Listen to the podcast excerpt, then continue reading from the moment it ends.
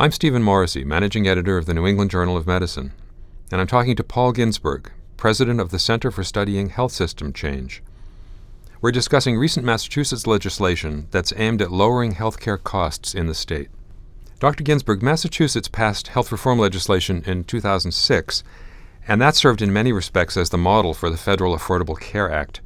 The Massachusetts legislation succeeded in expanding coverage, but it hasn't controlled spending. Is that result surprising, or was expanding access the major goal of the 2006 reform? Yes.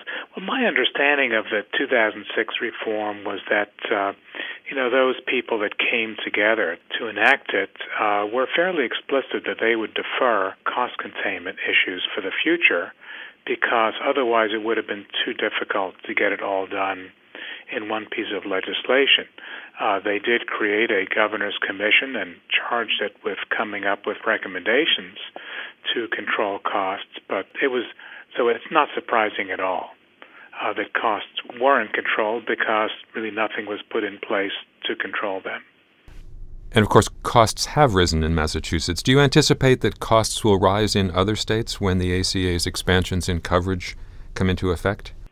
Well, actually, yes. And in fact, the the cost increases could be even larger because, you know, the proportion of the population gaining insurance under the Massachusetts reform was uh, was smaller than will be the case in many other states with the uh, national reform, uh, because Massachusetts uh, had less to go to achieve the goal of universal coverage. Uh, you know, Massachusetts started out with a very high rate of uh, proportion of people having insurance. So, in a sense, the uh, system-wide impact from expansion of coverage was smaller in Massachusetts. And now, much of this spending increase that will come from the expansion of coverage, we shouldn't see it as a bad thing. I think we should see it as a good thing because if we're you know taking a population that is very limited in their access to care because of being uninsured and uh, we give them insurance and they're able to access care you know we're presuming that a lot of the additional use of services that comes about is going to be fairly valuable. Now we all know that not all increases in healthcare spending are positive things and, you know, that's why Massachusetts, having achieved all the positive aspects of increases in spending, uh, are trying to grapple with the negative aspects of it. Massachusetts has consistently had some of the highest per capita healthcare spending in the country. What drives that? Is it high prices or high usage? It's probably both you know, I think Massachusetts has a high income population. They uh, are demanding of more services. Something that, from my experience, is somewhat unique in eastern Massachusetts is the degree to which uh, the public prefers using teaching hospitals or academic medical centers for you know services uh, that are fairly routine. And and I think this is a factor that also leads to costs being higher in Massachusetts. In addition, by law in Massachusetts, insurance must cover a number of benefits, perhaps more benefits than in many other states. Is that also driving up spending? Um, that's probably been led to high, consistent higher spending, although I don't know the magnitude of it. But you know, definitely, Massachusetts benefits mandates are higher than average, and uh, in many of the services that are mandated, you have a situation where uh, covering these services is going to lead to much higher use of those services. But you know, as far as percentages, I doubt that it's a major uh, driver behind costs being high. In a recent Perspective article, Ayanian and Van der Wees discussed the new Massachusetts law to contain healthcare costs, and the approach they describe the law is taking is multifaceted, but perhaps the most significant component of it is the goal that public and private healthcare spending together not grow any faster than the gross state product.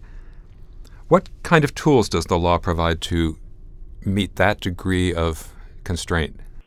Well, you know, over the many months that uh, you know this law was developed, uh, and I've been called by reporters from time to time, I'd always been struck at how much energy seemed to be going into deciding what the goals should be, as opposed to what steps would be taken to achieve the goals. And you know, my reaction to the law is, um, you know, very ambitious spending goals, uh, very little in the way of uh, concrete tools that would lead me to believe that uh, these goals will be met. Having said that, what tools do you see in the law that, that might be effective in controlling costs? I see much of the law as uh, what I would call a jawboning approach to regulation. Uh, you know, basically exhorting uh, providers and insurers to uh, slow the rate of spending increases and you know having provisions to embarrass particularly providers um, whose uh, whose spending increases continue to be very high or whose uh, whose prices are very high. Uh, but I don't see it's almost like setting the stage for another law that might come in two or four years, which might push more concrete steps uh, than the this year's law has. In fact, one criticism of the law is that it lacks teeth to enforce its components. Is that a fair criticism? Do you see the, the bill as as falling essentially short? Yes, uh, I, am completely in concurrence with that assessment that uh, this bill uh, does lack teeth. Um, as I say, it's really uh, the bill communicates aspirations and has plans for a lot of collection and publication of data on costs, uh, but doesn't appear to have concrete steps that are likely to uh, contain costs. Coming from the other direction, to the extent that it does succeed in containing costs, is it liable to have adverse effects? For instance, pinching important medical resources or driving away healthcare business from the state?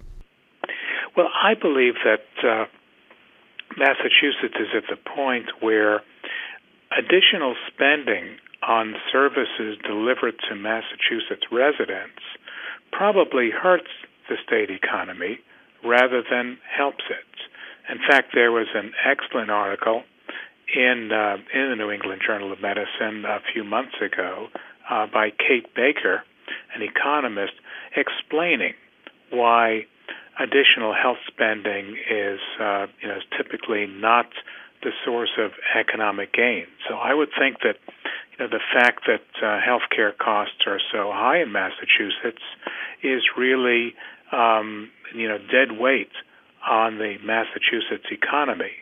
Now, I said services to Massachusetts residents.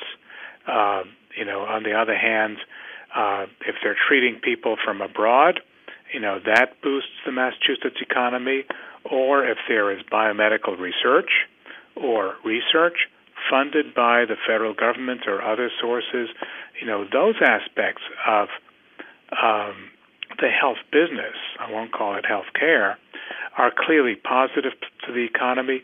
But I think the business of providing health services for local residents um, is is not a boon, but really a, uh, a weight on the economy.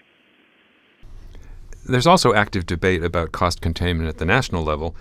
To what extent do you think federal policymakers will be watching Massachusetts and this law, and to what extent will its successes or its failures be replicated nationally? Well, actually, I don't. Uh, you know, I'm sure that national policymakers will be uh, looking at the law and and I think policymakers in other states, particularly northeastern and mid-Atlantic states, uh, will be watching. Uh, but I suspect that when uh, federal policymakers start focusing more intensely on costs, they're going to do it more as purchasers. In a sense, they're going to be zeroing in on the Medicare program, although realizing that as they zero in on Medicare, they don't want a result where Medicare costs are just shifted to other payers. That that I think they recognize that they can't solve the Medicare cost issue without addressing the healthcare system as a whole. Uh, but you know, I think that there would be less following of Massachusetts in the area of cost containment than there has been in the area of expanding coverage. Thank you, Dr. Ginsburg.